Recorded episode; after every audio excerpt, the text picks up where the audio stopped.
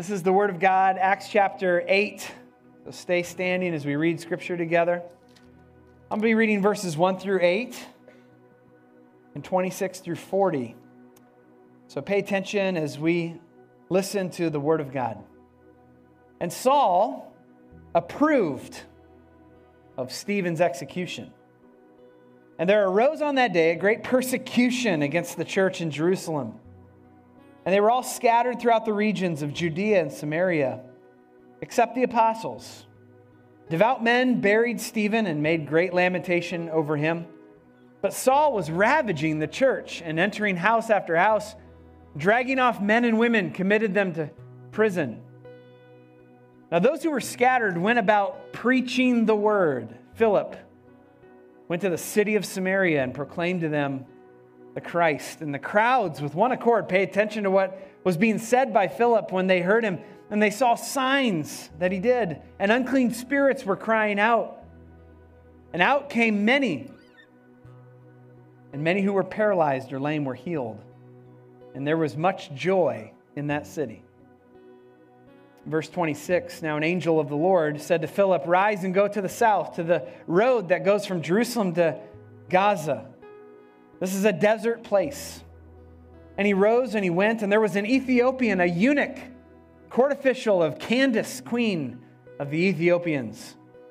And he was in charge of all of her treasure, and he had come to Jerusalem to worship and was returning, seated on his chariot and reading the prophet Isaiah. And the Spirit said to Philip, go and join the chariot. So Philip ran to him and heard him reading Isaiah the prophet and said, do you understand what you're reading? And he said, how can I, unless someone guides me? And he invited Philip to come up and sit with him. Now the passage of Scripture that they were reading was this, like a sheep, he was led to the slaughter. Like a lamb before its shearer is silent, so he opens not his mouth. In his humiliation, justice was denied him. And who can describe his generation? For his life is taken away from the earth. And the eunuch said to Philip, about whom, I ask you? Does this prophet say this? Is it about himself or someone else? Then Philip opened his mouth, and beginning with this scripture, he told him the good news about Jesus. And as they were going along the road, they came to some water, and the eunuch said, hey, there's water. What prevents me from being baptized? And he commanded the chariot to stop. And both of them went down into the water, Philip and the eunuch, and he baptized them. And they came up out of the water, and the Spirit of the Lord carried Philip away. And the eunuch saw him no more and went on his way rejoicing. But Philip found himself at Azotus. And as he passed through, he preached the gospel to all the towns until he came to Caesarea. Praise God for the reading and for the hearing of his word. Let's pray together. Father, you are the way maker. You are the miracle worker. You are the promise keeper. You're everything to us. You've never known one moment of unfaithfulness, not one moment of unholiness. You, God, make a way for an Ethiopian eunuch to bring the gospel to all of Africa. And you select people still today. Set them apart. And you draw them in to salvation in Jesus Christ. And those people are hungry. They're seeking. They want you. But they need someone to tell them about this Jesus who died and rose again. And so, God, we need you more than we can say. We need you so much. You're doing such a good work in South Des Moines. You're doing such a good work at Living Waters. It's so beautiful to watch. And Lord, we're a small part of this bigger thing that you're doing all over the world, God. Your gospel is going out. All over Central Iowa, your gospel is going out. Oh, Lord, would you multiply the message of Jesus, so that we would believe and see even more come to Christ.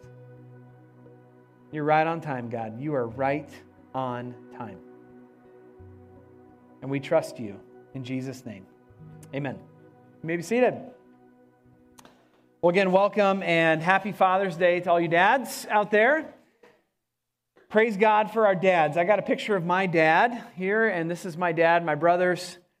And I texted my dad this morning, and I'm so thankful for a dad, right? If you have a dad that is consistent in your life, still alive, praise the Lord, right? I mean, praise God for the gifts of dads. And may our culture rise up a lot more dads, amen? Because we need dads to be dads. And I can hear Jesus' laughter in heaven because that was my house growing up. I got one brother who's with Jesus now, and then my three brothers that are still alive, and then my dad. And, you know, I grew up all boys culture, right? And then I have all girls, amen? That's exactly how that goes all the time. So I want to encourage you dads, we live in a culture of gender confusion and sexual sin, and I'm not here to browbeat you or to try to preach a little mini sermon to you about do better. I just, as a dad to another dad, I just have so much compassion for you, and there's a place for you in our culture. You really matter. All you dads matter so much, and the culture is not going to tell you that nearly enough. But may you find the Church of Jesus to be very encouraging to who you are and what you're doing. You are doing the most essential work. And may God empower you to rise up and continue to be a godly dad, okay, for many years to come. And so may God bless you. 1 Timothy chapter 6, may you take hold of eternal life. May you fight the good fight of faith. May you pursue righteousness and godliness and faith and love and steadfastness and gentleness. May you find all those things by the Spirit of God. And may you also find some great food today. Amen?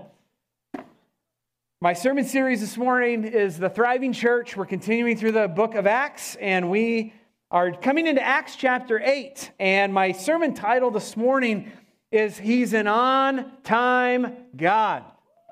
Man, is He ever? If God has ever been on time, give me a witness, and amen. He's on time, right? All the time. Now, here's the thing about God. He's never early. Can I get an amen? I mean, like, never. Like, you want Him to be early. We're Americans. Show up early for the meeting. But God is not that way, and He's never late. Praise the Lord, He's never late. He's right on time, all the time. And you as a Christian are probably not going to grow to the fullest potential in your walk with Christ until you get that principle in your mind. God is an on-time God. And there's a lot of circumstances that come your way. And we're going to see a lot of circumstances in Acts chapter 8. Some of them you're like, oh yeah, I totally understand that. God, you're right on time. Amen. With that Philip and the eunuch, and this is great. But there's some things in the passage that you're going to be like, whoa, wait a minute. God's on time even in that situation? Yes. And I'll lead off with a story. I'll never forget this story, because the story of our building, purchasing this place debt-free, is a story of miraculous on-time provision. And one particular night, I'll never forget this, we wanted to take the initiative to buy this building from Fairway Corporation. And I remember sitting with a group of leaders in our church and saying, we need to take this step. And the reality of the conversation was, Pastor, we can't do that until we have more money. We need more money. Like, yeah, and I agree. How much more money do you think we need? And they're like, you know, I don't know, like, 100,000, 150,000. And I was just like, that is such a big number. We don't have $100,000 or $150,000 just sitting around.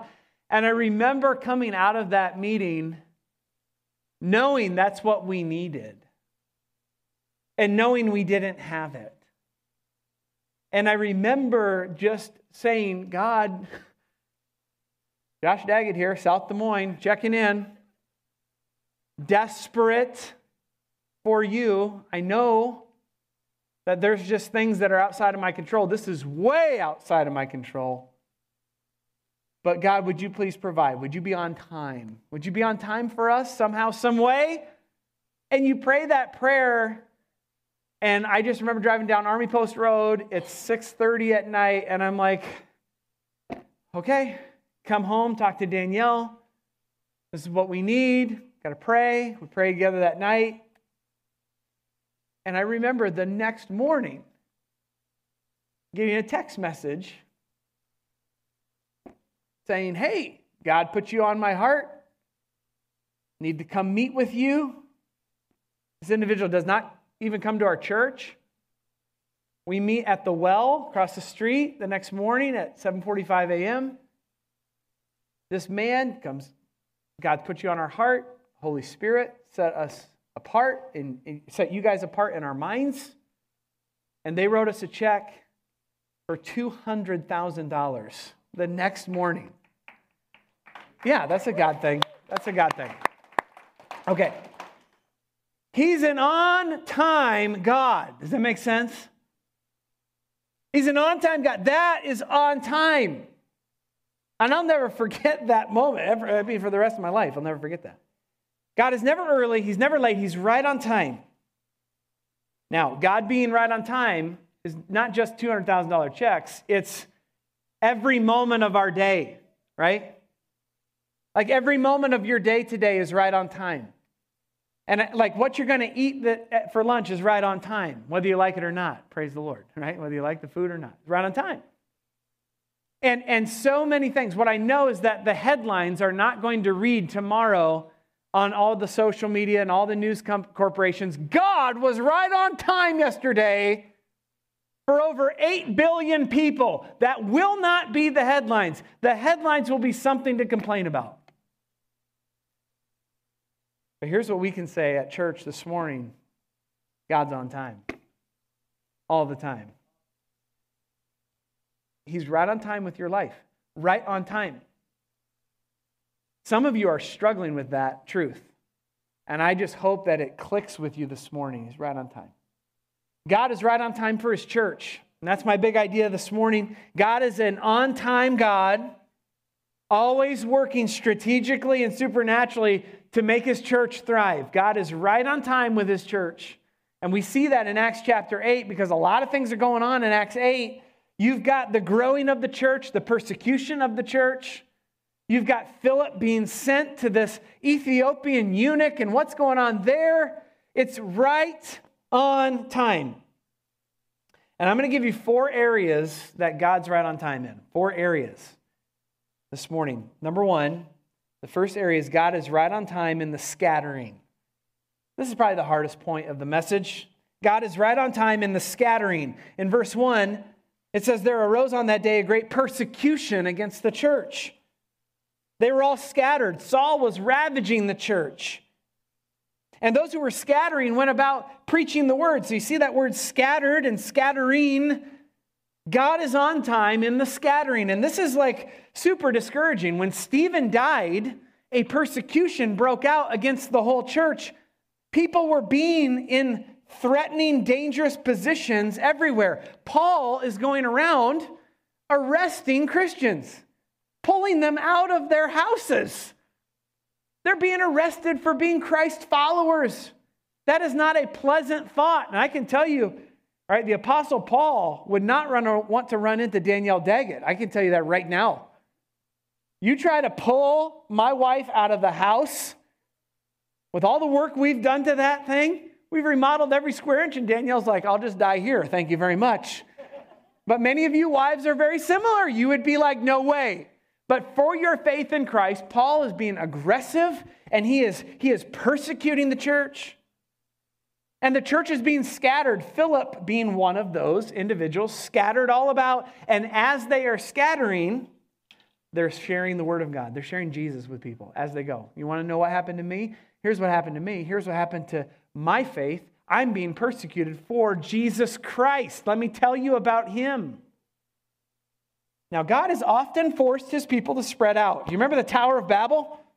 Remember that whole thing? Genesis chapter 11. Everybody is getting off the boat and we're populating the earth. And God said, spread out. Everybody spread out. What do humans do? rebel against God. That's what we do all the time. Oh, you say spread out, God? Guess what? We'll all hang out together and build this big tower. And the big thing about Babel in Genesis 11 is that let us make a name for ourselves, right? So that everybody had the same language and everybody's doing it and it's going up because people like to hang out together. We don't like to spread out. We like to hang out. And God says, well, I guess I'm going to have to just create languages. And so he splits them all up with languages. So all of a sudden, the English speaker is now speaking to a Spanish speaker who's now speaking to a Nepalese speaker who's now speaking to a Chinese speaker. And everybody's like, we're done. Project over. Can't communicate. And off they go. You know this happened to Jesus as well? When Jesus would heal people, they would want to hang out with him. Like, oh, you're my favorite. You healed me. I want to hang out with you. And Jesus says, go back home and share. Share what God has done for your soul. Tell your friends and family about what God has done. All right, now the early church, 30,000 plus all around Jerusalem, a big thing. It's a wonderful movement. It's all connected to Jerusalem. God has to get them to spread out because do you remember what Jesus said? He said, you will be witnesses for me in Acts 1:8 in Jerusalem and Judea and Samaria and the uttermost parts of the earth. You got to get out there. Samaria, you got to get out there to the uttermost parts of the earth. And humans, our natural tendency, even as Christians, is to have our holy huddles. Can I have a holy huddle? Amen. It's just easier to hang out with Christians, right? Because we're Christians and we hang out with Christians and that's what Christians do. And the gospel's got to get out. Cross-culturally, it's got to get out to places that have not heard about Jesus. So the persecution, which nobody that I know of prefers persecution, the persecution serves to spread out people. God is right on time. God is right on time with the persecution. Now that lands on an American Christian pretty hard because you're like, you're telling me something hard is going to happen and God is over that? That's exactly what I'm telling you. You mean persecution's going to happen and God is over that? That's exactly what I'm telling you. Now listen, in America today, you can see it on the horizon, can't you? You can see persecution on the horizon. I hope you can. Any Christian that is walking with Jesus in the Word, you can see that it could come. It could come through financial means and fines and things like that. It could come with physical things at some point. It can come. If you say that Jesus is Lord and Savior, there will be a time when you don't just get to come to church and everybody's clapping for you to come to church. There might be a time in which it's hard to come to church. What is God doing in the midst of that? Have we lost the cultural war? No. Persecution is to get the gospel out. Amen? I don't want persecution. I'm not inviting it into my life. I want to get along with everybody that I can and cheer for the Cubs and cheer for my teams. Amen? Which they've won 5 in a row, by the way, if you're keeping track. I don't want to get persecuted. I'm not looking for it. But if it's coming down to what I confess, I will confess Jesus. And if it's coming down to what you confess, what is God doing in the persecution? He's spreading his name and his message all over the place. That is right on time. God is right on time. And God is going to send a man named Philip, in verse 5, to a man named, we don't know, Ethiopian eunuch. We'll call him eunuch, right? Philip is going to be sharing the gospel in Samaria, and he's got a lot of the good things going, verses 5-8. There's a lot of people coming to Christ. Miracles are happening. Philip is doing a great job sharing the gospel, and the angel of the Lord shows up. This is an unseen realm appearance. The angel of the Lord comes to Philip and says, you need to go down south of Jerusalem to that intersection where the interstates connect, I-80 and I-35. You need to go down there. And you need to connect to that highway by Gaza, and I have got a plan for you. That's amazing. Philip's scattering. The church is scattering, but God is on time in the scattering. Secondly, God is on time in the sending. God is on time in the sending. So the angel of the Lord tells Philip, rise and go to the south, go to Gaza. This is a desert place, verse 26. And he arose and he went. So again, Philip is just going in response to obedience to God. He's going down to this place called Gaza. And again, it's just this place where like Africans and Egyptians and Jewish people and people from all over are just traveling through here. It was a main route of travel. So think about interstate rest area, okay? Think about that. Philip goes to the rest area and he's like, okay, which one? Which one? And God's like, I'm going to tell you, there's going to be one person that you got to go find. Now, Philip is leaving the many for the one. Think about this. He's leaving the many for the one. That's a big deal. Do you know God sometimes calls believers to leave the group to go to the one? Amen? But we like the many. We like the big crowd. We like the big thing, don't we? We like the momentum of a crowd and a gospel movement. Going from the many to the one, are you sure, God? And the angel of the Lord says, go to the one. Sometimes God's going to call you to go to the one. Go find the one. What's God most impressed by? Your ability to speak in front of a crowd or your ability to go reach one person for Jesus? Hopefully it's to go reach one for Jesus. Hopefully it's just the one. Go find the one. Leave the many, go to the one. And so Philip goes from the many to the one to a desert place, and he's going to be sent to an Ethiopian eunuch, an Ethiopian. Now, an Ethiopian eunuch, what is a eunuch, class? All God's people said, this sermon just got awkward real fast. Kids, your parents will tell you all about what eunuchs are later today, okay? Can't think of a better gift on Father's Day than to task the fathers with explaining what a eunuch is to their children. We'll just say a eunuch, kids, was a really neat guy, okay? Just a really neat guy. Now listen, this eunuch is a court official of Candace, queen of Ethiopia. Oh, Candace, what a great name. Okay, here's the thing. The term Candace is not actually her name. That was just her title, what she did, okay? She was over the nation of Ethiopia. And this guy controlled, all right, a lot of things. He was responsible for a lot of things in the kingdom. He was over the money, so he was very trustworthy. And if you think about Ethiopia, let me just give you a little history. Some of you are thinking like, Ethiopia, the country that I know today, 2024. If I pull up a map of the continent of Africa, it's Ethiopia. It's just that small country. No. In this day, at Jesus' time, Ethiopia represented a massive dynasty in Africa. This was huge. Okay, this would have been the dominant culture on the continent. So God is calling Philip to leave the many for the strategic one, because the gospel is going to go to Africa. Praise God, right? How cool is that? When did the gospel get to Africa? Before it got to Europe. Think about that for a moment. The gospel went to Africa first. That is beautiful. Can I get an African amen? He was very rich. He was very smart. He was in charge of the queen's treasure. He had a scroll of Isaiah. Does that stick out to anybody else? A scroll of Isaiah. You're reading in Hebrew. How smart are you? And how rich are you? How did you afford a scroll of Isaiah? For real. And he's reading Isaiah in Hebrew in his chariot. And this eunuch was seeking after God. And let me tell you, God was seeking after the eunuch first. Can I get a witness? We love because he first loved us. God was stirring in this man's heart long before he even knew about it. But here he is. You know how long the journey was from Ethiopia to Jerusalem? 1,000 miles. You don't go somewhere for 1,000 miles unless you want to know God, right? How many miles did you travel for church this morning? 7, 5, 3. 15, 20, you know, like that's a long ways away. It's Des Moines talk, right?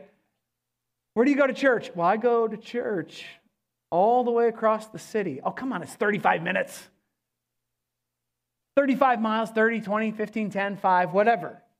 1,000 miles to go to Jerusalem one way and 1,000 back. This guy wanted to know God. He had a desire to know God. And he had the money, the power, the education, and the desire, and God sent Philip to this man. God is right on time when he sends a missionary to a sinner. Now, is God right on time when he sends you to somebody who doesn't know Jesus? Yes, he does. Go with confidence. Be led by the Spirit of God. God is right on time in the sending. Third area, God is right on time in the seeking. God is right on time in the seeking. So the Spirit said to Philip, go join this chariot. He points out the chariot. So Philip ran up and heard him reading Isaiah the prophet and asked, do you understand what you're reading?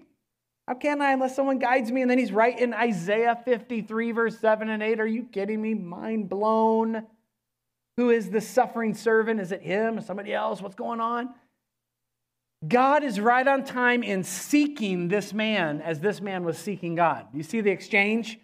God is seeking the man is seeking God, and God is glorified in this particular moment. The Spirit of God tells Philip, go up to this particular chariot. All right, Philip goes up to the chariot and he runs. Notice that he runs up to the chariot. He ran to him, setting up one of the most naturally funny scenes in all the Bible. This is hilarious, you guys. Come on, picture this in your mind. This is running evangelism. Hey, nice chariot. Is that a Camaro or what? What are you reading? Isaiah. Okay. You know, this is hilarious. Chad DeClean, Pastor Chad, who's quite the runner himself, commented on this passage this week as we talked about it as elders, and he said, very funny scene. And he's like, and it's also funny to think that what if the eunuch made Philip run for a while? Like, hey, what are you doing? I don't know you. Keep running. You know what I mean? Like, that, does that make it? And then Pastor Lawrence chimed in with another funny comment. He said, we see here in this passage the importance of cardio and evangelism. See that? Oh, and do I say it? No, I'm not going to. It's a corny joke. It probably won't land. But listen, Philip was running, and he asked this question. Do you understand what you're reading? Do you understand? What a great evangelism question. If you're trying to lead someone to Jesus, this is a great one to ask. Do you understand what you're reading? If someone is reading the Bible and then, oh, I've read the Bible before, or oh, I'm reading the Bible, but I don't understand it, that is a great question to ask. And the eunuch is reading Scripture, but he's not understanding Scripture. And Philip is the eunuch's guide right on time to explain Isaiah 53. And this is mind-blowing that he's reading Isaiah 53 because a scroll is like this. I mean, you got to do this. And it's not like it's just like chapter verse. It's not like he had a smartphone. He's like just Isaiah 53. It's like literally a roll situation. And he has rolled exactly to Isaiah 53 verse 7 and 8, which happens to be the most Christ-centered verses in the whole Old Testament. Isn't that amazing? What a coincidence. Or what a right-on-time God. And so Philip talks about the death of Jesus as a substitute for sinners. The eunuch invites Philip up into the chariot, lets him stop, like didn't make him run anymore. Come on up.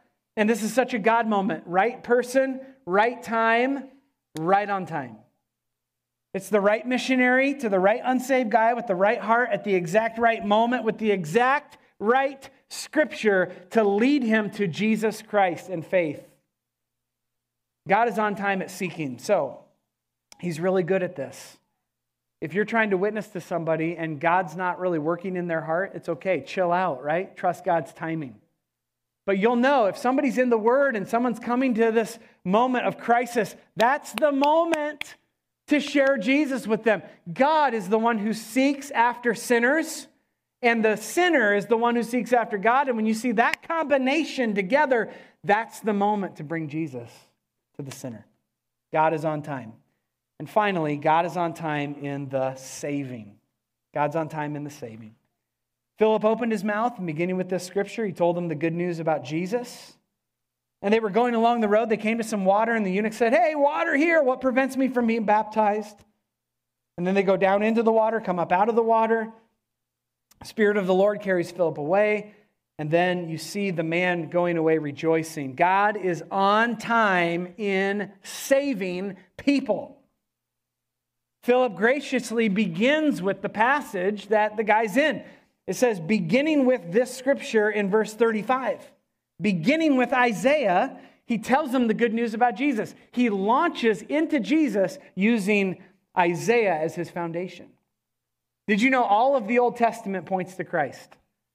So if you have somebody reading in the Old Testament, you can lead them to Christ without ever even going into the New Testament. You can do it because you start with people where they are. It's also a good thing to do too. Christian, don't stick up your nose and be like, hey, I'll evangelize you when you advance a little bit more, come a little bit more my way. I can't believe you don't know that. That's so ridiculous that you don't know that. I'll witness to you later, right? Take them where they're at. Amen? Find the sinner where they're at and lead them to Jesus. And if they got their Bible open, hallelujah.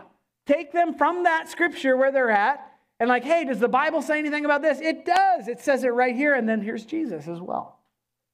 Do it. That's the way you share Christ. The law and the prophets, they all point to Jesus. The eunuch believes in the name of Jesus. And he is saved through repentance and faith. Now they come to some water. God's on time, right? Right on time. Remember, they're in a desert place. Chances of seeing water, very slim. And all of a sudden, the eunuch says, oh my goodness, there's water.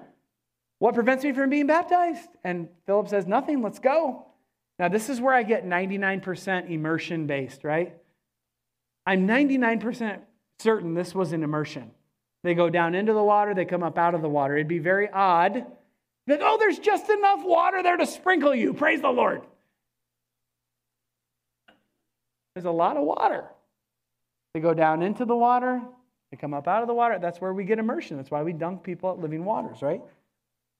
And after the baptism, Philip vanishes by the power of God. This is amazing. He ends up getting transported to Azotus, 20 miles north of where they were at. By the Spirit. The eunuch's looking around like, where did that guy go? It'd be like Dave baptizing Jay and then Dave disappears. We'd all be like, awesome, he must have gone to Azotus. Great. No, it's a miracle of God. It's amazing, right? And the eunuch is amazed and he goes away rejoicing in his salvation. And God uses that man, that one salvation. Philip left the many to go to the one, and the one is going to reach the many. That one man is going to go to Ethiopia, and church history and church tradition tells us that the continent of Africa was reached through this man. The gospel went to Africa through this man. Praise God. God is right on time. Right on time. I close with this illustration. Just 6 weeks ago, we were out doing door knocking in the neighborhood. We were doing our church surveys and our neighborhood surveys. And I meet a lot of Nepalese Hindus. A lot. There's a lot of them. So you knock on the door, and normally they're Hindu, and they have all their established religion. And one day, 6 weeks ago, I knocked on the door, and it was a Nepalese family. I said, oh, okay, are you Hindu then? And they said, no, we're Christian. My job, I hit the floor. You're what? This was the day before Easter. I said, praise God. You're the first Christian Nepalese person that I have met. And they're like, you're psycho. I'm sure that's what they thought. But it was such a joy to meet a Christian from Nepal. And I said, do you guys have a church? And they're like, yeah, we have a church in the neighborhood. And I said, that's amazing. That's cool. Can we encourage you guys and just pray for you? And so it was this really cool connection. But you walk away, you forget about it. You know, like, okay, great. Praise the Lord. We're going to trust God, pray for that group. We got a call this last week, 2 weeks ago, from a group saying, hey, can we meet with Pastor Josh? We have a Nepali church. And so we set up a meeting for this last Friday, just a few days ago, at Dunkin' Donuts. Hallelujah, right?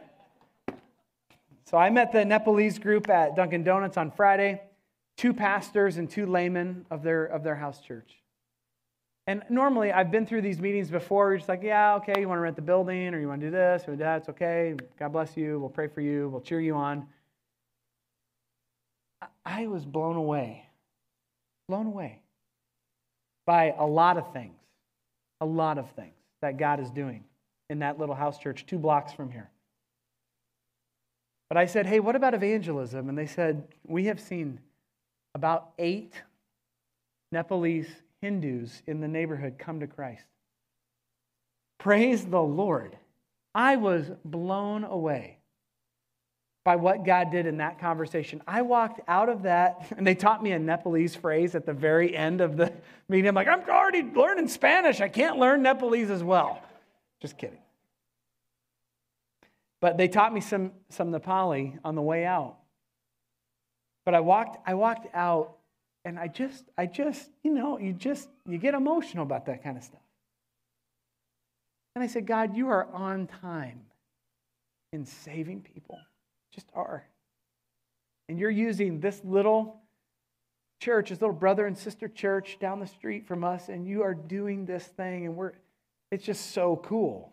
So cool to see God doing that. God is on time to reach Africa, to reach the Nepali group in Southeast Des Moines, to reach every people group everywhere, all over the world. This is our God. He's an on-time God. He's always working strategically, supernaturally, to make His church thrive. God is on time in the scattering, in the sending, in the seeking, and in the saving. For most of you, you're Christians, and you're having trouble accepting that God's on time. Because you got this situation or this circumstance, you're like, dude, I don't know. My life is different. I'm struggling to believe that God's on time. As we worship God and respond to God, I just want you to think through the reality that God is on time in your life. Right now, today, He's on time. It's okay. Smile, chill out, trust God. And for some of you, it's a moment of salvation. Some of you need to get saved, and this is your on-time moment to repent of your sins and get saved and receive Jesus, just like Jay did, to receive Christ as your Lord and Savior. Let's pray and close our time together with a song. Father, thank you for your grace and mercy, and Lord, truly we are so grateful and so thankful for this word from Acts chapter 8. You're an on-time God, all the time. And Lord, you're working in ways we can't see. Lord, even when we can't feel it, you're working. You're the way maker. You're the miracle worker. You're the promise keeper. You're the one that saves. You're the one that redeems. You're the one that sends. You're the one that gets the glory. You are the one. So Lord, help us to trust you. Just to trust you that you're on time. You're going to be on time. Lord, help us to rejoice in that. God, would you even save somebody now? In Christ's name we pray.